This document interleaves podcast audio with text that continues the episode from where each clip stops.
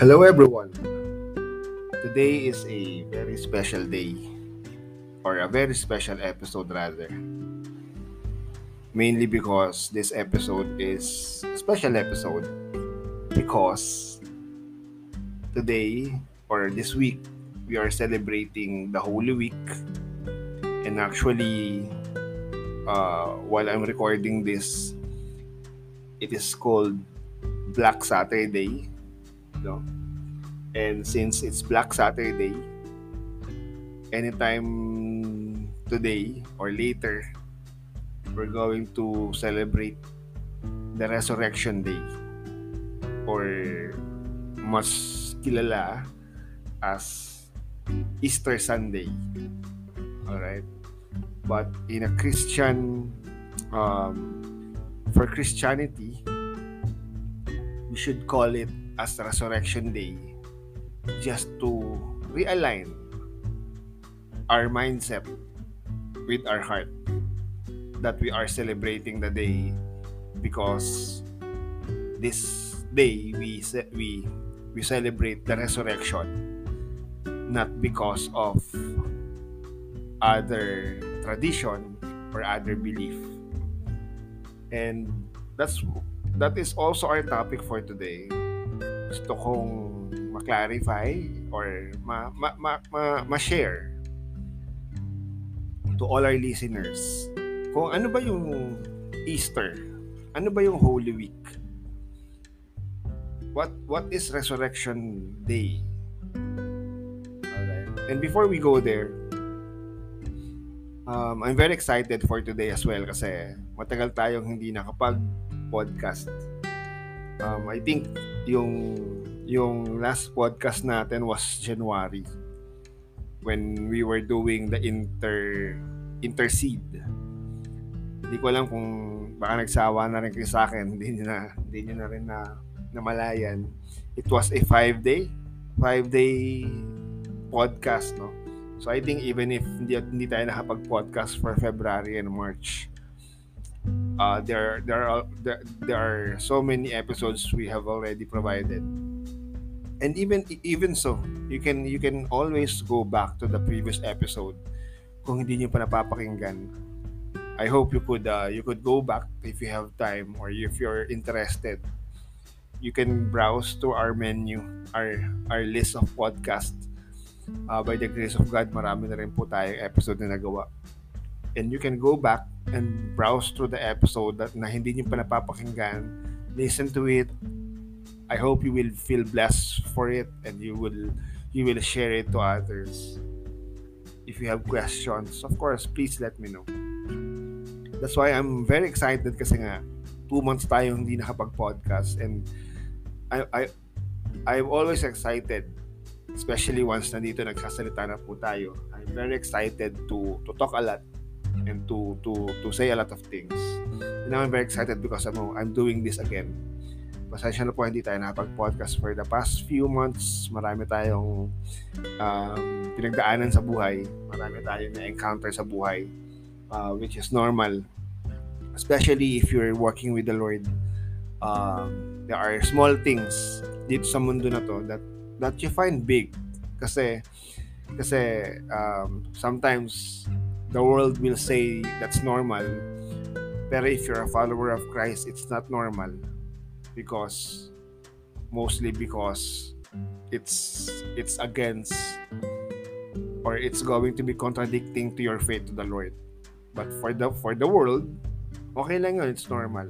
It's it's just, it's happening to everybody else and you don't have to to make big deal of, uh, uh, deal out of it. Pero yun nga, since we're walking with the Lord, you see things, you have wisdom, you have discernment to to look at things na before before things become bigger or become much more problematic.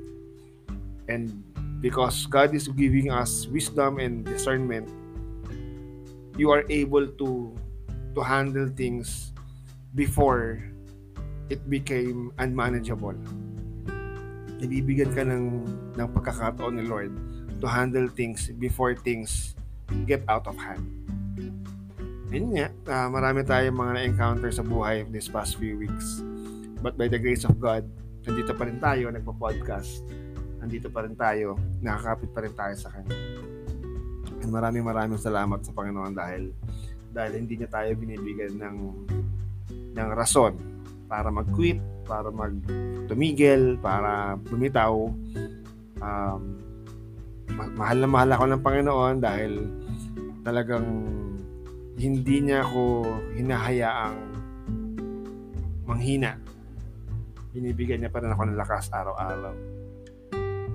And uh, yeah, and here we are. Um, it's Holy Week and it's a very, very interesting topic. Um, I was, actually marami akong gustong topic in the past few weeks. Yun nga talagang marami na talagang nangyari. Pero um, we also we also passed my birthday month. I was about to to have a special podcast or episode for that month dahil birthday ko. But then again, hindi ko naman hindi naman siya kawalan. It's just my birthday. Hindi naman sabi ko nga sa mga previous episodes ko. This is not about me. This is not an, uh, a podcast about Ryan. This is a podcast for the Lord, for Jesus Christ. And uh, okay lang kahit ma- ma- malagpasan natin yung birthday ko pero hindi natin papalagpasin itong resurrection or Holy Week Day, Holy Week or res- Resurrection Day kasi again, it's not about me, it's about the Lord. Pero yung gist lang or yung pinaka pinaka point nung gusto kong i-relay sa inyo on my birthday podcast episode was is is how the Lord loves me which is yun nga, sinasabi ko nga sa inyo, um, of all the things that I've been through, um, even not this year, even the, for the past few years of my life, I can say that the Lord really, really, really loves me. Um, he He loves me so much that uh, that uh, He is very faithful. He is very loving and loyal to me kahit kahit ano pang kalokohan ng nagawa ko. He's there ready to to to accept me, to forgive me, and to give me, to give me, or to, to put me back in the straight path. But enough, enough of that, no? Uh, let's go back to our topic. Uh, today is Holy Week, no? Um, Holy Week, um, ang heavy in, when it comes to Holy Week, at least on my own background or experience, is yung mga traditions traditions ng Catholic kasi I was I used to be a Catholic and I've been I experienced participating to these traditions mga uh, iba't ibang traditions ng Catholic Church for the whole week. Pero let's dig down kahit paano. Uh, not to to dig down too much baka baka, baka hindi niyo na matapos tong episode. Um, ano ba yung Easter? No? Kasi internationally, mas kilala ang week na to as Easter. Uh, Easter kasi um, pinakauna, well hindi na pinakauna. Uh, that Easter, that term, the, the terminology Easter came from somewhere in Europe. And somewhere in Europe, meron kasing God na ang pangalan Easter. Iba yung spelling. E-O S T E O R. Is parang parang Eostor. Pero ang ang pronunciation nun ni Easter. There is this Easter goddess, babae yun eh, goddess na um, she is a goddess for fertility. So, syempre, kung sumasamba ka sa kanya dahil hindi ka magkaanak, or yun, yun yung mga sumasamba sa kanya, yung mga taong hindi magkaanak, so that they can, they will be blessed with fertility, para magkaanak sila. And of course, ganun din, kunyari, meron, meron siyang alagang baka, at gusto niyang yumaman at dumami yung baka niya magdadasal siya rito kay Easter para magkaroon ng fertility yung baka niya, dumami yung baka niya. Kasi, syempre, pag marami kang baka, mas magkakaroon ka ng rancho, magkakaroon ka ng malaking business, manok, paparami yung manok mo, kambing, so on and so forth. So, everything about fertility, maraming sumasamba kay Easter. Kaya naman, um, uh, yung iba, sa ibang uh, generation to generation, nagkaroon na rin ng simbolo ng rabbit dahil ang ang rabbit mas madal uh, ano eh ang scientifically kasi ang rabbit madaling magparami. So, when it comes to fertility, napaka-fertile ng rabbit. Madali sila magparami. Kaya nagkaroon ng Easter egg dahil yung egg symbolize uh, symbolizes fertility ng anak. Yung kung ano mang hayop yan, manok, 'di ba? Ibon. That's why there there is an Easter egg. It is a symbol of fertility na nagpo-produce, nagre-reproduce kaya nagkaroon ng Easter egg. So, so sa, sa madaling salita, yung Easter na to is not about kay Jesus or about Christianity. This this terminology Easter came from a different god or goddess called Easter na na-adapt na lang ng Roman Catholic because sabi ko nga yung goddess na to uh, came from Europe. And yung mga Roman, yung mga Roman, Romans, isa to sa mga gods nila. Sa goddess nila. So when the Romans and the Christ the when when the Romans adopted Christianity, they started Roman Catholic. So yung mga Diyos-Diyosan ng Romano na pagano kinumbay nila sa belief ng Kristiyano. Kaya nagkaroon ng Roman Catholic. So every time na na na Holy Week tinawag nilang Easter at nagkaroon ng mga halo-halong tradisyon na Easter egg, um, Easter Sunday, which is nowadays medyo nalilimutan no? na na mas madami nang nagse-celebrate ng Easter with Easter egg. Mas marami nang nag nagse-celebrate ng Easter without the resurrection. Without looking back. Easter ba talaga ang celebrate natin or resurrection? Most of the time, Easter na lang. Pero ano ba pinag-uusapan natin? Are we really talking about Easter the goddess? No, we're not. We're just I just wanted to to highlight the difference why we are worshiping or highlighting the importance of Jesus. Why Jesus? The title of our episode today is Why Jesus? Kasi makakulit tayo mga born again Christian eh. Jesus kayo ng Jesus. Puro Jesus. Puro Jesus. Jesus lang. Si Jesus lang. Why Jesus? So why Jesus? Why why why Jesus? Yun yung tanong eh. Bakit ba laging si Jesus? Let, first, let's compare, no? Let's compare Jesus with the other gods. So, other gods are specific for a worldly blessing or purpose. For example, sa Easter. So, she is a goddess for fertility. So, itong mga Romans na to, yung mga wala namang balak mag-anak or mag-produce, they don't worship this goddess. Like, yung mga soldiers, they worship Mars, the god of war. So, kung hindi ka naman soldier at di ka rin, ano, uh, nag, nagpo-produce, uh, they worship Hermes, the god of um, travel. So they ha- they are gods or goddess for a specific purpose na pang world ano lang, pang para lang dito sa mundo. Kung ano yung specific na kailangan mo dito sa mundo.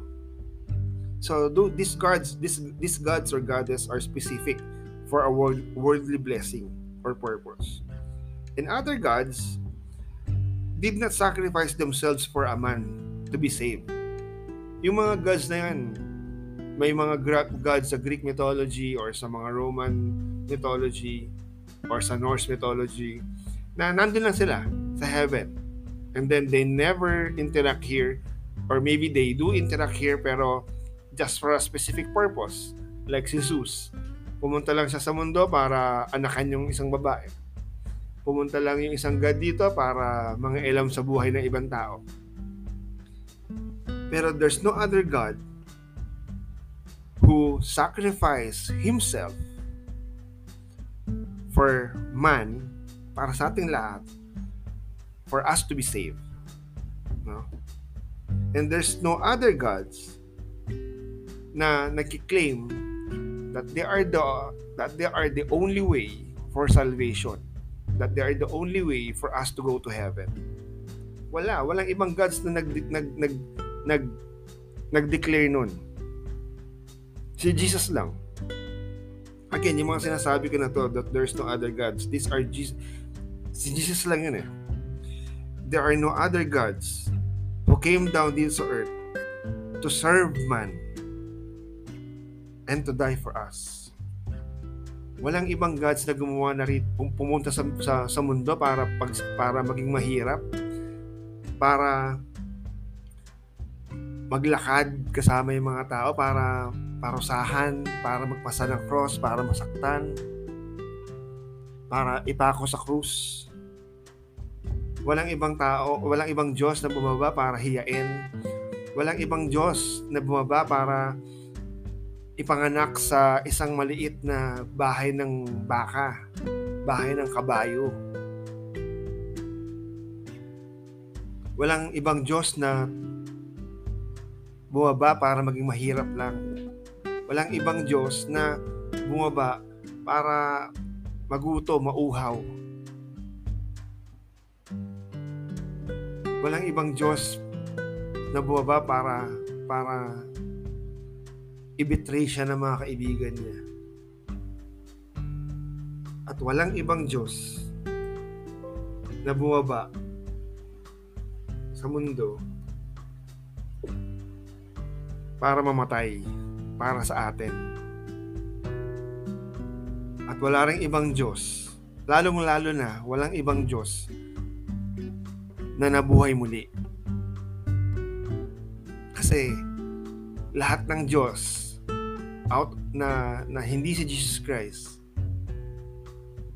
is wala na ngayon. Si Zeus, si Apollo, si Neptune, at silang lahat, nasa libro na lang sila. Pero si Jesus Christ, taon-taon, hindi man naiintindihan ng iba, pero taon-taon, sineselebrate natin yung pagkabuhay niya muli. There's no other God, gods, or goddess that's being celebrated about His resurrection. Si Jesus lang, yung God that we are worshiping not because of this worldly blessing, not because gusto nating magkaanak, not because gusto nating maprotektahan yung paglalakbay natin, not because gusto nating manalo over our our battle, our work, our school. Yes, we can pray for we can pray pray for those things, do this all this worldly blessing. Pero ang pinaka purpose natin kay Jesus is makapunta tayo sa langit is para magkaroon tayo ng relationship sa Kanya. Yung mga worldly blessing, bonus na lang yan. Only Jesus Christ is the only God who sacrificed Himself para lang sa atin. Sa ating walang walang walang walang credibility or walang uh, walang walang hindi tayo deserving for the sacrifice that He made. There's no other God who serve us, who serve men. Kasi lahat ng God sila ang sinaserban eh, God sila eh. Pero only Jesus Christ who came down to be to to serve man. Baliktad eh. At ang pinakamaganda talaga is only Jesus Christ is the only one who rose up from the dead. And alam niyo ba, one of another tradition that I grew up with is kapag Holy Week malungkot na week yan eh. Kapag Holy Week, naalala ko pa ng bata ako bawal maligo after 3 o'clock ng Friday. Bawal magpatugtog ng radyo, bawal magparty, bawal ngumiti, bawal tumawa, bawal maglaro. Kailangan malungkot, lalo na pag Sabado, ngayong Sabado. Um, pagdating ng Friday, bawal maging masaya. Magiging masaya ka lang pagdating ng Sunday. That's the tradition. Kaya makikita nyo hanggang ngayon naman, walang palabas sa TV, walang noontime show, walang radyo, walang radio station. Bawal eh, bawal magpatugtog eh, bawal maging malungkot. Pero when I started understanding or when I became a Christian, na-realize ko or na, na, na nalaman ko that this week is a love week. This is not a sad week. This week is all about love. Kasi itong week na to is all about sacrificial love. Unang-una, ito yung pagmamahal ng Diyos. Pagmamahal ni, ni God sa atin. Tulad ng sinabi sa John 3.16, For God so loved the world that He gave His one and only Son, and for uh, and whoever believes in Him will not perish, and will have everlasting life. Imagine yung pagmamahal ng Diyos sa atin. Tayong, makasal- tayong mga makakasalanan. Tayong ayaw magtuwid ng buhay tayong matitigas ang ulo, tayo ayaw makinig, tayo ayaw magbasa, tayo ayaw sumunod. Tayo ang binigyan, tayo pa ang binigyan ng way para makabalik sa Kanya kay God. At paan, ano yung way? Binigay ni anak niya para mamatay, para hiyain, para maghirap, para masaktan, para sugatan, para para patayin, ipako sa cross. Yun yung pagmamahal na binigay ni God sa atin. Yung God na nag-create sa atin, yung God na na ginawa natin ng kasalanan, yung God na ginalit natin, siya rin yung God na gumawa ng paraan. At yung paraan na yun is napakabigat tatay din ako. Hindi ko kayang ibigay yung anak ko para mapawalang sala yung taong galit sa akin. Kunyari, may isang tao kaaway ko. Pinakulong, ano, uh, makukulong na siya. Malapit na siyang makulong kasi ginawa niya ako ng masama eh.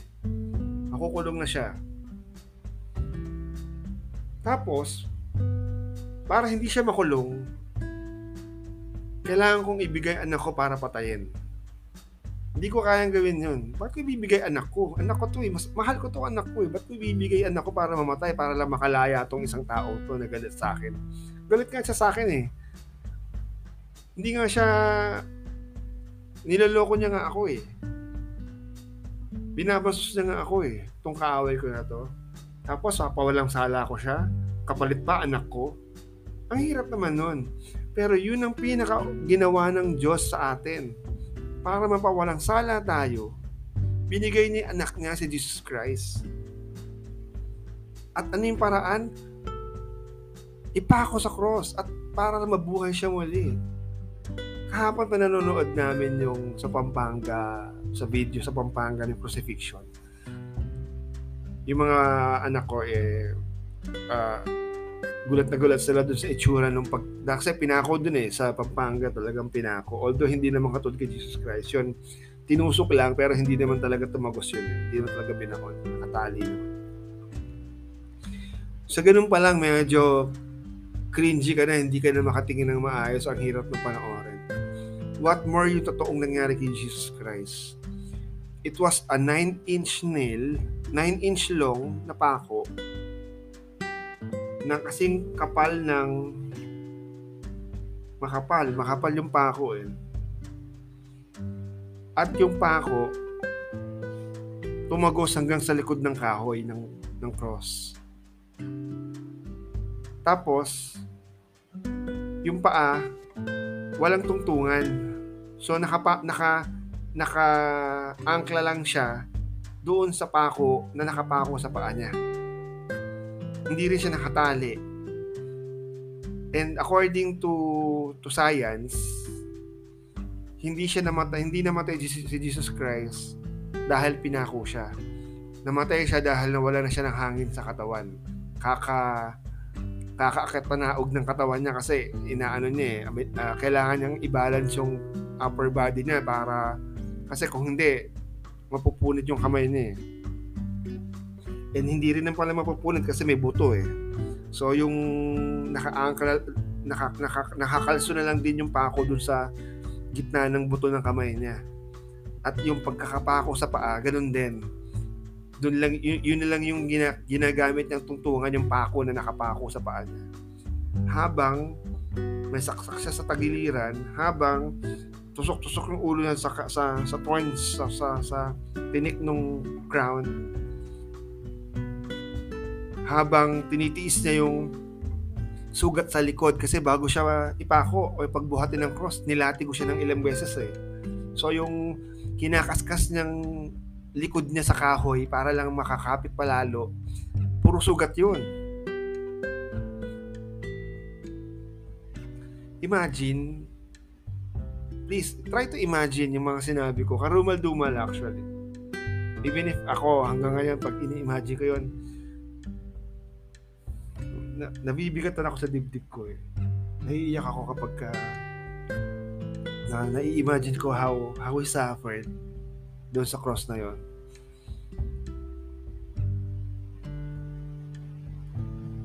At alam ng Diyos yon, alam ni God yon na ganun ang gagawin, ganun ang mangyayari. Bilang ama, hindi ko kakayanin yon. Hindi ko kaya yon. Alam kong ganun ang mangyayari sa anak ko, bibigay ko. Para sa mga taong galit sa akin, para sa mga taong ayaw ayaw sumunod sa akin.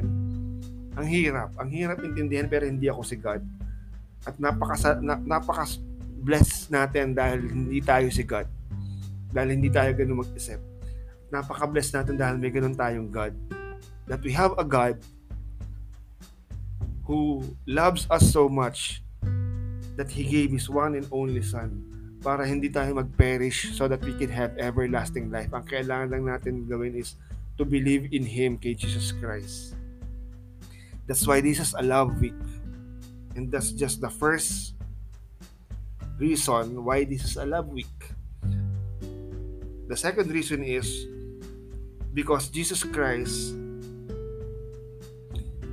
loves His Father, si God, so much na sa, sa, sa, sa, sa pagmamahal ni Jesus Christ as a son, sa sobrang pagmamahal niya kay God as a father, alam niyang mangyayari yun. Ginawa niya pa rin. We can read it in Matthew 26:39. In Matthew 26:39 it says, And he went a little beyond them and fell on his face and prayed, saying, My Father, if it is possible, let this cup pass from me, yet not as I will, but as you will. Ito yung nagpe-pray siya sa Garden of Gethsemane. Ito yung the night before siya arestuhin. The night before siya arestuhin at mamayang umaga na lang, huhulihin na siya. At pag hinuli na siya, doon na siya. Tuloy-tuloy na yung mangyayari nung sa mga sinabi ko kanina. This was the night before. At nagdadasal siya kay God. Kasama niya apostles dito pero iniwan niya. Pin, pin, natulog pa nga pero nagdasal siya mag-isa the night before siyang hulihin, he went to the Garden of Gethsemane and he prayed to God uh, very, very intimately.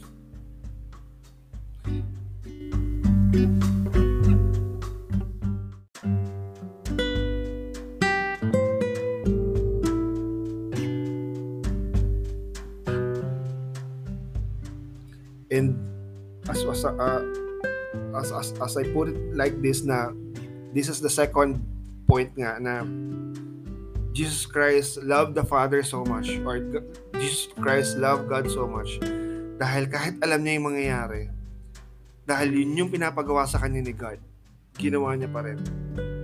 Tayo nga minsan magbasa na ng Bible ayaw natin eh, di ba? Tayo nga minsan TV na nga lang eh nandiyan na nga yung Jose, nandiyan na nga yung kung ano pang mga uh, uh, video material to to support the Bible para kasi minsan may, mahirap magbasa. At least meron na tayong mga napapanood nowadays. Ayaw pa rin natin. Or minsan may may kumbaga, eh, there are things that God is telling us to do na hindi naman natin ikakamatay pero ayaw natin gawin. But here, Jesus Christ is showing to us. Nagdadasal siya, sabi niya ulit, My Father, if it is possible, let this cup pass from me. Ibig sabihin, kung pa pwede lang po Lord, uh, Father, kung pa pwede lang, tanggalin niyo po sa akin tong responsibilidad na to. Kasi natatakot din siya eh. Tao, at this point, Jesus Christ is still a man or became already became a man. So, meron na siyang fear, meron siyang puso, meron siyang emosyon. So natatakot siya, eh, maski, maski naman sino eh, alam mo mamamatay ka na mamaya. Alam mo na ipapako ka mamaya. Alam mong lalatiguhin ka mamaya. Alam mong hihiyain ka mamaya. Sino hindi matatakot? Jesus Christ feared His life during this time. This is during this moment. Hindi ko lang nasulat pero sabi sa Bible dito is umiyak si Jesus Christ ng dugo. Umiyak o pinagpawisan ng dugo. Ganun siya ka-stress. The, to the fact na yung stress na stress ka, pumutok na yung ugat mo sa, sa ulo at dumugo na. Ganun siya ka-stress, ganun siya ka, ka katakot at this very moment. And he was praying the Lord, God, Father, kung pwede lang tanggalin mo po ito sa akin pero hindi siya nag-give up. Although sinabi niya, kung pwede lang po, tanggalin niya po ito sa akin, yet not as I will, but as you will. Pero sabi niya, kung pwede lang po, tanggalin niyo po sa akin, pero hindi po ako masusunod, kayo po. Kayo po ang masusunod. At alam naman natin, hindi siya hindi siya bumitaw, hindi siya nagsumuko, hindi siya nag-quit, hindi siya hindi niya iniwan yung pinapagawa sa kanya ni God. Dahil sa pagmamahal niya kay God, kahit buhay niya na, kahit masakit, kahit mahirap, kahit napaka karumal-dumal ng mangyayari, tinuloy niya. Yun ang pagmamahal ng isang anak sa magulang. Yun ang pinaka pag the very very sample na pagmamahal ng isang anak sa magulang the most impossible, the most difficult, the most unreasonable, parang, Father, bakit mo ako papapatayin? Bakit mo ako ipapapatay? Bakit mo ako papahirapan? Just, tayo, just ka eh. Meron tayong power. Meron akong nakakapagpagaling nga ako eh. Nakakapagbuhay nga ako ng patay eh. Meron ba ako iba pang magagawa within my power? Hindi niya tinanong yun. Hindi siya nag-question about it ginawa ni Lord yun. Ginawa ni Jesus Christ yun kahit alam niyang makapangyarihan ng tatay niya. No questions asked. Sinabi ng tatay niya, ginawa niya. No buts. Yun ang, yun ang pagmamahal ng isang anak sa magulang. Yun, una, pagmamahal ng magulang sa kanyang mga anak. Tayo, mag, anak tayo ng Diyos eh. We are a child of God. And according to John 3.16, mahal tayo ng Diyos. Now, for Matthew 26.39, sinabi ko, pagmamahal ni Lord, ni Jesus Christ sa kanyang Ama, kay God.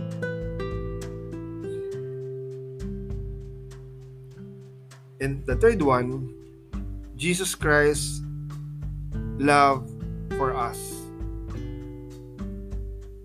We can read it here in Luke 23, verse 33 to 37. And it says, When they came to the place called the skull, there they crucified him and the criminals, one on the right and the one on the right and the other on the left. Verse 34. But Jesus was saying, Father, forgive them, for they do not know what they are doing. And they cast lots, dividing up his garments among themselves. Verse 25. And the people stood by, looking on, and even the rulers were sneering at him, saying, He saved others, let him save himself, if this is the Christ of God, his chosen one. The soldiers also mock him, keeping up to uh, keeping uh, coming up to him, offering him sour wine, sour wine, and saying, "If you are the king of the Jews, save yourself." Sa mga binasa natin ano, inaasar siya, binabasos siya, kinukutsa siya, minamak siya ng lahat ng mga nakatingin sa kanya. Ano sinabi ni Jesus? Father, forgive them for they do not know what they are doing. Minsan, tayo, asarin lang tayo ng konti, nagagalit tayo eh. Madali tayong magalit, madali tayong mag-react. Yung emosyon natin, matali, matalim or matalas Or minsan nakakapagtimpi tayo pero in the end, bibigay at bibigay din tayo at magagalit at magagalit din tayo. Nagwawala tayo, sumisigaw tayo, nagmumura tayo sa isip, sa puso. Minsan, hindi natin mapigilan lumalabas sa bibig. Physical, mentally. So we are we are bursting out of our anger or our emotions. But here, Jesus Christ nakapako sa cross binigyan ng maasim na, na inumin.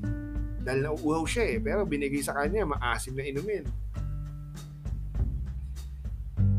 Hinihiya siya, inaasar siya habang nakapako. And before this ha, habang nagpapasan siya ng cross, tinutulak siya, sinisipa siya. All this happened. And yet, nakagawa niya pang magsabi ng Father, forgive them for they do not know what they are doing. Ibang klaseng pagmamahal yon ni Jesus sa lahat sa atin. Even until now. Anong ginagawa natin? May napanood ako recently sa internet. Parody siya ng resurrection ni Jesus Christ na na nag-resurrect si Jesus Christ, no? Tumayo siya. Tapos siya pa, mag-isa pa nga siyang inusog niya yung bato eh, na nakaharang doon sa libingan niya eh tapos meron siyang barel, pinagpapatay niya yung mga Roman soldier para siyang nag-revenge. Kasi kumbaga, uh, para sa kanila nakakatawa yon Kumbaga yung, yung Jesus na yon eh ginaya silang movie eh, na pinatay siya tapos nabuhay siya tapos pinagpapatay na lahat yung pumatay sa kanya. Ngayon, ito, si Jesus yung gumagawa. Si Jesus may shotgun, pinagpapatay niya lahat sila Pontius Pilate, yung mga Roman soldier, si Judas, and so on, so on. Si Peter, pinagpapatay niya lahat ng mga gumawa sa kanya ng bad things. We are mocking Jesus Christ until now. We are still unbelieving kay Jesus Christ.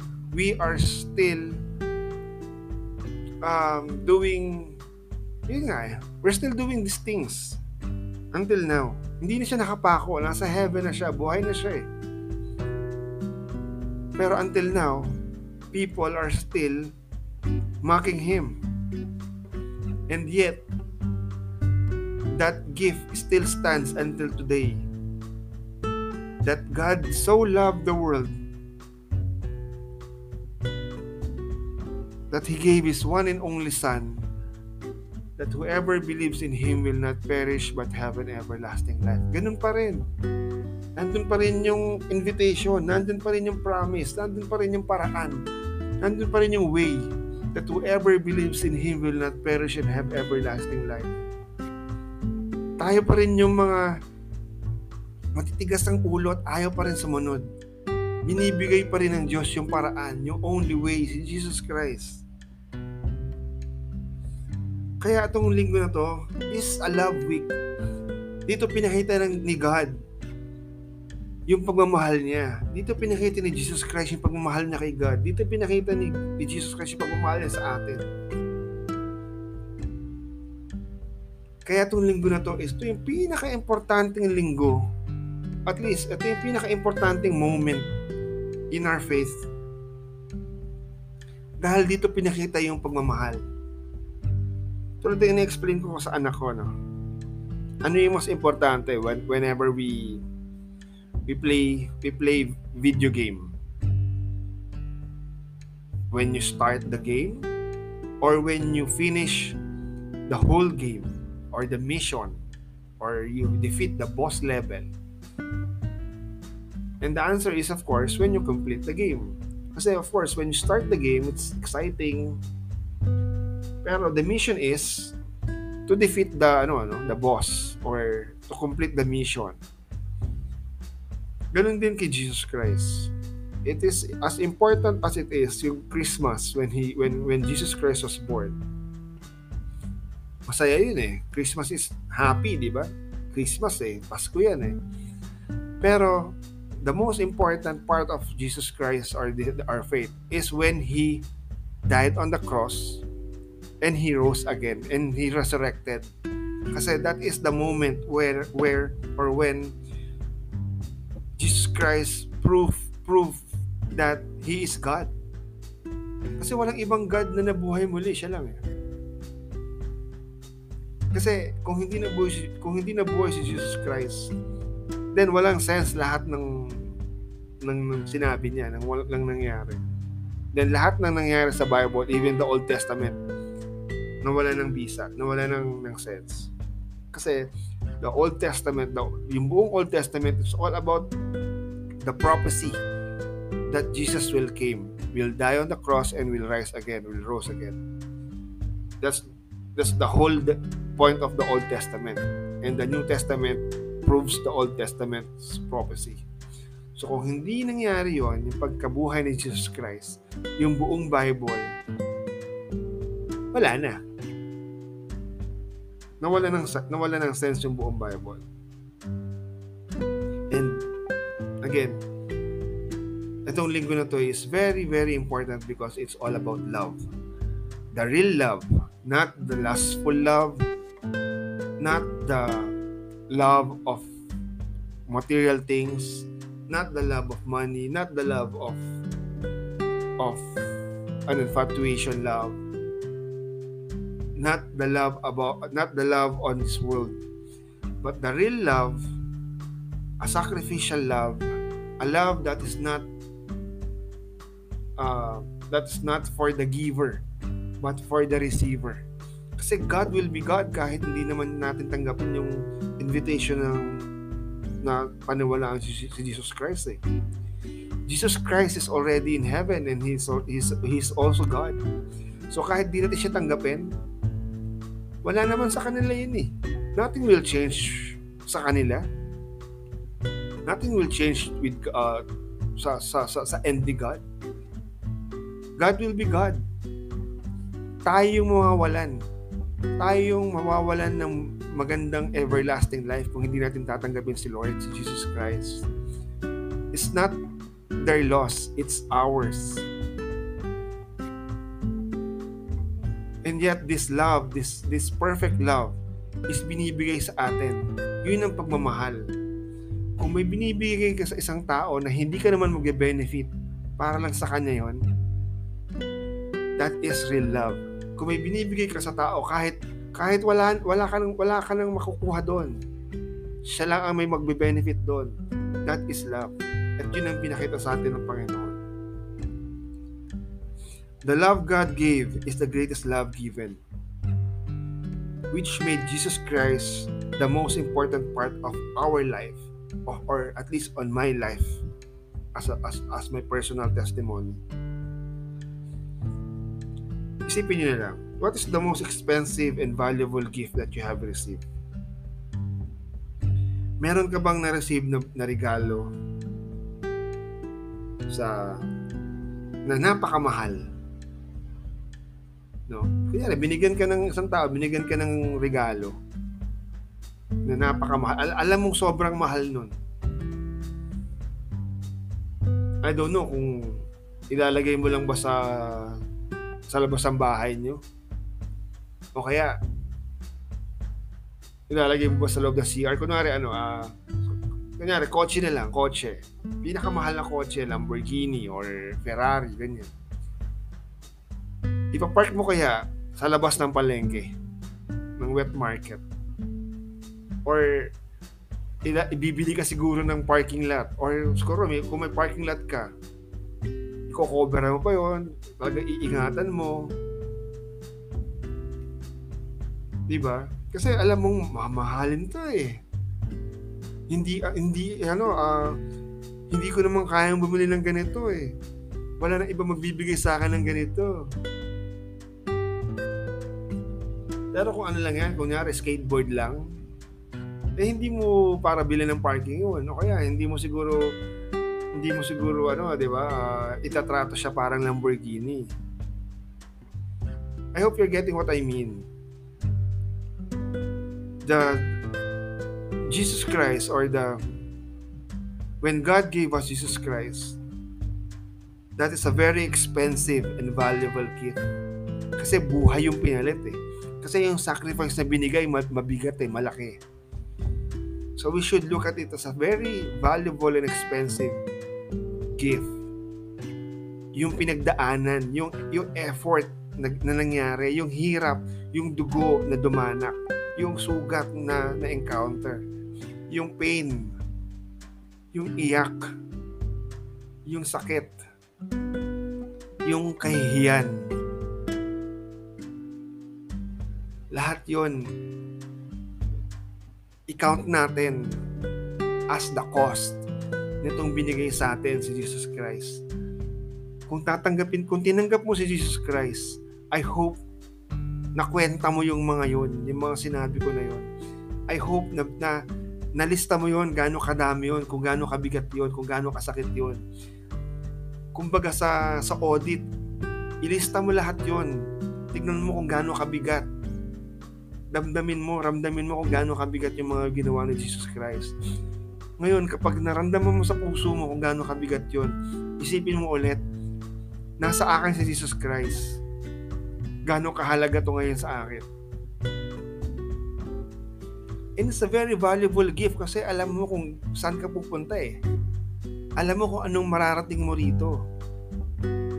Alam mo kung para saan to eh. Nakuha mo, na, na, nasa si Jesus Christ this will be my way to heaven.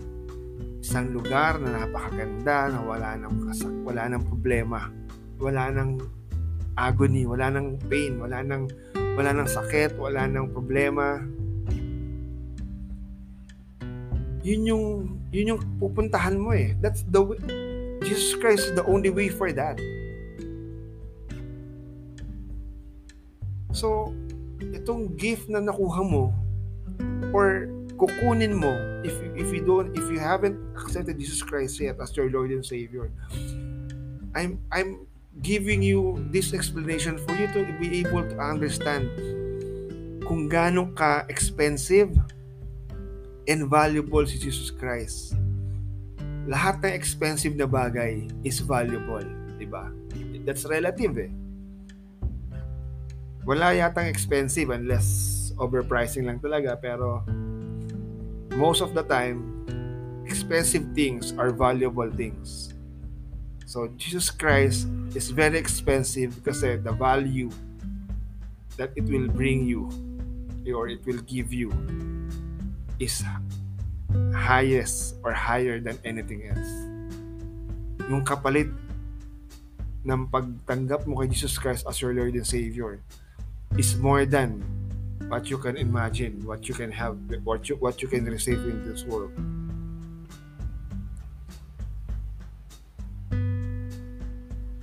Kaya naman para sa akin ano. Again on my on, for on my own testimony. Ang sa akin eh um siguro basahin ko tong sa Philippians chapter 3 verse 7 to 8. But whatever things were gained to me, those things I have counted as loss for the sake of Christ. More than that, I count all things to be lost in view of the surpassing value of knowing Christ, Jesus my Lord, for whom I have suffered the loss of all things, and count them but rubbish, so that I may gain Christ. Sinasabi ni Paul dito sa mga Philippians na lahat ng bagay na meron siya, he count it, he count it as loss para kay Jesus Christ. Hindi naman ibig sabihin na na lahat ng bagay sa iyo eh wala nang value, no? Kasi at least for my end, it's very hypocr- hypo- hypocritical naman na ah, yung kotse, yung bahay, yung mga gamit ko, lahat yan, wala nang value sa akin yan kasi meron akong Jesus Christ. Of course not. That's not true. I still value my car, kaya nga pinapaganda mo, nililinis mo, I still value the house kaya pinapa inaayos nyo, pinap nililinis nyo, and so on. I still value money. Kailangan natin ng pera. Kailangan natin magbayad ng mga bills, bumili ng pagkain. Pero, kung ikukumpira natin kay Jesus Christ, the more you value Jesus Christ, the more lumiliit ang lahat, yung value ng lahat. May value sila, yes pero, if you are going to compare the value to anything to, to Jesus Christ, anything else will be lesser value. Kung gaano mo binaba, kung gaano kalaki ang ang tingin mo kay Jesus Christ, gano'n mo titignan ng lahat. Kasi you will come to a point wherein you have to choose between Jesus Christ or someone. Jesus Christ or something. So the the your decision will be will be will will be will will be based on the value of what's in the table. Like what's the value of Jesus Christ for you? What's the value of this person for you? So, ano mo sa timbang? Ano ang mas valuable sa'yo? Yun ang pipiliin mo if sa tingin mo mas valuable yung tao na to sa'yo, hindi mo pipiliin si Jesus Christ for, for sure kasi mas valuable sa'yo yung tao na yun eh. Pero kung si Jesus Christ is mas valuable sa'yo, mas pipiliin mo si Jesus Christ over that person. Ganun din sa mga bagay. We will come we will come to a point na you will you will choose between something or some something else. Like hindi siya material siguro career career or things that you want things that you like to do over Jesus Christ. Now it, your your answer will always depend on how you yun nga how you how will you value Jesus Christ kasi yun yung magiging kapalit eh kasi mas pipiliin natin yung mag-gain tayo eh So kung sa, para sa akin, hindi, mawala na lahat. Ayoko mawala si Jesus Christ. Is it a crazy decision? No. Kasi alam kong mahal ako ni Jesus Christ. Balikan natin yung kanina, mahal tayo ni Jesus Christ. Mahal tayo ni God. So pag pinili ko to, hindi ako madidihado kasi mahal niya ako eh. Pinakita na, pinakita na sa akin to ni God eh, na mahal niya ako. Pinatunayan na nila. Pinatunayan na ni God na mahal niya ako. Bakit ako, matatakot na piliin siya. Bakit ko iisipin na magkakamali akong decision kung ang pipiliin ko yung mahal ako? Kung pipiliin ko isang tao dahil sinabi niya mahal niya ako, handa ba siyang mamatay para sa akin? E di sabihin, oo, pero buhay pa siya. Pero tong isa, si Jesus Christ, pinakita niya na nagpakamatay siya para sa akin. So, pipiliin ko ba yung sinabi lang o yung ginawa na? O baka hindi pa sabihin ng isa eh na kaya niyang mamatay sa'yo eh. Ano papakamatay sa'yo? Ba't ako papakamatay sa'yo? Loko-loko ka ba? Baka ganun yung papa no? Pagka sabihin ko dun sa tao na papakamatay ka ba para sa akin? Sige, magpakamatay ka nga para sa akin. Pero Jesus, si Jesus Christ, pinatunayan niya na, ginawa niya na, nabuhay pa nga siya eh. Para patunayan sa ating good Diyos, Diyos siya eh. That's why anything else will be lesser value if we count all of those effort, all of those blood, all of those pain that Jesus Christ choose para lang sa atin. And again, I'd like to to end my my point. Again, let's go back. Why Jesus? Bakit si Jesus? Ano ba important important sa Jesus Christ sa atin? Meron akong ito itong sasabihin ko is nabasa ko in one of the web, page na nakita ko, na binasa ko. Basahin ko lang. To give credit to dun sa, hindi ko na nasulat ko sino yung nagsulat, pero to give credit to that to that website, sorry, hindi ko na na nasab na ilagay yung pangalan. Kung bakit this this this uh, I just put this excerpt of this of his, of his sentence as a support in why Jesus. And it says there na because if Jesus resurrection we have given the forgiveness of sins and redemption and eternal life when we place in our faith in Him. Because in Jesus Christ's resurrection, we have given, we have been given the forgiveness of sins and redemption of eternal life and we, if we, when we place our faith in Him. And also sa 1 Corinthians 15 uh, this is also part of the ano the this is this is also what if you read 1 Corinthians chapter 15 verse 1 to 4 yun din yung point eh and our celebration needs to be rooted in Christ and His ever abundant grace, mercy, and love. Yung pag yung mga ginawa ni Jesus Christ na yon yung yung pain, yung suffering, yung death,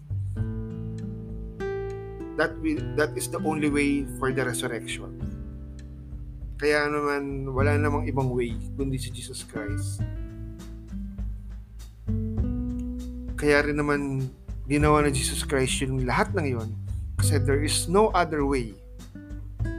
Walang ibang paraan. Yes, may power si God. Yes, meron, meron pa siguro iba pang magagawa si God. Pero this is the only way para magkaroon tayo ng forgive, forgiveness of sins and redemption and eternal life. Para lang maniwala tayo, ito lang yung paraan. Walang ibang paraan kundi si Jesus Christ. Walang ibang paraan kundi yung suffering, yung pain, yung cross, yung death, and yung resurrection para lang maniwala tayo. Para lang tanggapin natin si Jesus Christ. At walang ibang paraan para makapunta tayo sa langit kundi yung mga yun. That's why Jesus Christ is the only way, the only truth, and the only life that whoever believes in Him will not perish and have, and have eternal life. Tulad sabi ni, ni Jesus Christ, is the only way And let me end. Sa John chapter 14 verse 6. Sabi ni Jesus Christ, No one comes to the Father except through me. Walang ibang God. Hindi si Easter, hindi si Mars, hindi si Venus, hindi kahit sino pang goddess or gods. Not even your your God na, na sinasamba ngayon. Not even your idols, not even your the person that you love most, not even your family, your relative, your career, your business, not even your money. No one can give you that satisfaction. Not no one can give you that eternal life. No one can give you that abundant life. No one can give you contentment. No one can give you happiness. No one can give you security. Only Jesus Christ. No one comes to the Father except through Jesus Christ. You cannot go to heaven without Jesus Christ. If you want to go to heaven, Jesus Christ is the only way. Walang ibang way. If you want to go to heaven, kailangan mo lang i-accept si, si, si Jesus Christ as your Lord and Savior.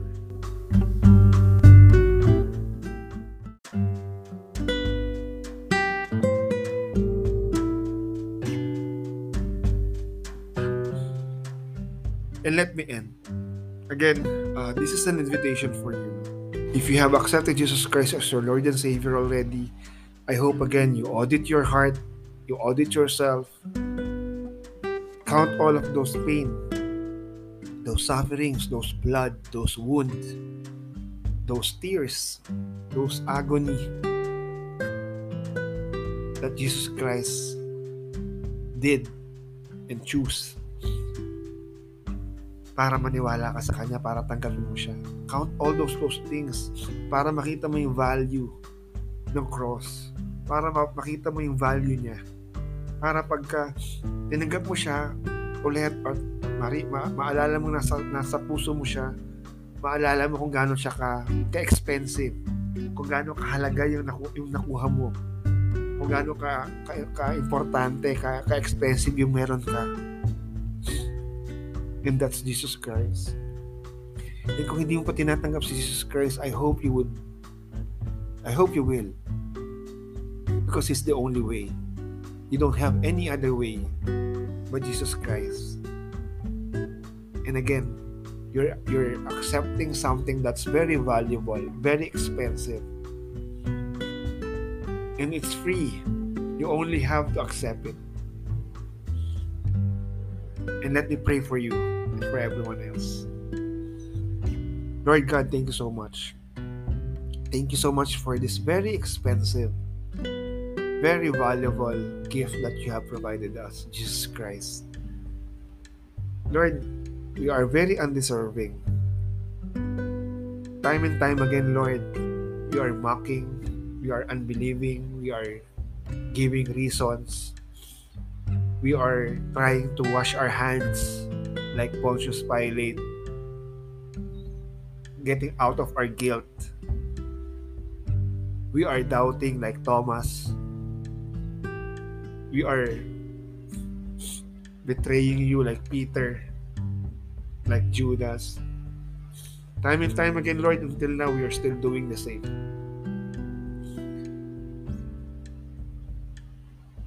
we are saying that we are we have, we've already accepted you but again if we examine ourselves lord ano ginagawa namin? We have already taken or accepted the gift pero wala lang. Hindi namin ginagamit ng maayos yung gift. Or hindi namin sinusunod. Hindi namin nakikita or hindi namin tinitreat as expensive as it is. Lalo na yung mga effort na pinagdaan ni Jesus Christ. But I'm so thankful, Lord, kasi there you are, you choose to you, you choose you choose all those things for us. And I'm so thankful, Lord, sa pagmamahal mo. I am so thankful, Lord, na sa sobrang pagmamahal ng Panginoon, you are so faithful you're so loyal even if hindi kami hindi kami matuwid you're so faithful. Hindi kami hindi mo kami tinitigilan pinagsasawaan pinag, pinapapa, pinapabayaan Panginoon. And thank you Lord for dying on the cross. Thank you Lord for being our God. Thank you Lord dahil dahil sa ginawa mong yan meron kaming way Panginoon to go back to you. Meron kaming way Lord para para mapatawad yung mga kasalanan natin. Meron kaming way Lord para para in the end we can assure of a greater life, a greater eternal life. And thank you God for giving us Jesus Christ dahil kung wala si Jesus Christ Panginoon, hindi namin alam kung ano yung ano ba dapat ang paniwalaan namin, ano ba ang katotohanan. And thank you Lord for making it clear through your words. I pray Lord that you heal our hearts I, I pray, Lord, that you always remind us to seek Jesus Christ more, to be Christ-like, to to see the, the value and the amount of Jesus Christ so that we could always remember to treat it to treat him with his with with with with what he deserved in, in terms of our love in terms of our time in terms of our respect in terms of our views Thank you so much, Panginoon, dahil you are so grateful for us. You are so generous that you have given so much your love, your forgiveness. Thank you so much, Lord. And I'm praying for all of my listeners, Panginoon, that they will always encounter you, that they will always seek for you, Lord. Seek you, your words, through the Bible, and that they may always that they may also feel your presence Panginoon that they may feel your presence see you through other people through their hearts and they may seek you Lord farther and farther until we see you Lord and thank you Lord mahal na mahal ko po namin because you first loved us And we pray all this to our Lord Jesus Christ who died on the cross and rose again from the dead so that we could be with Him someday and be perfected with Him. In Jesus Christ we pray.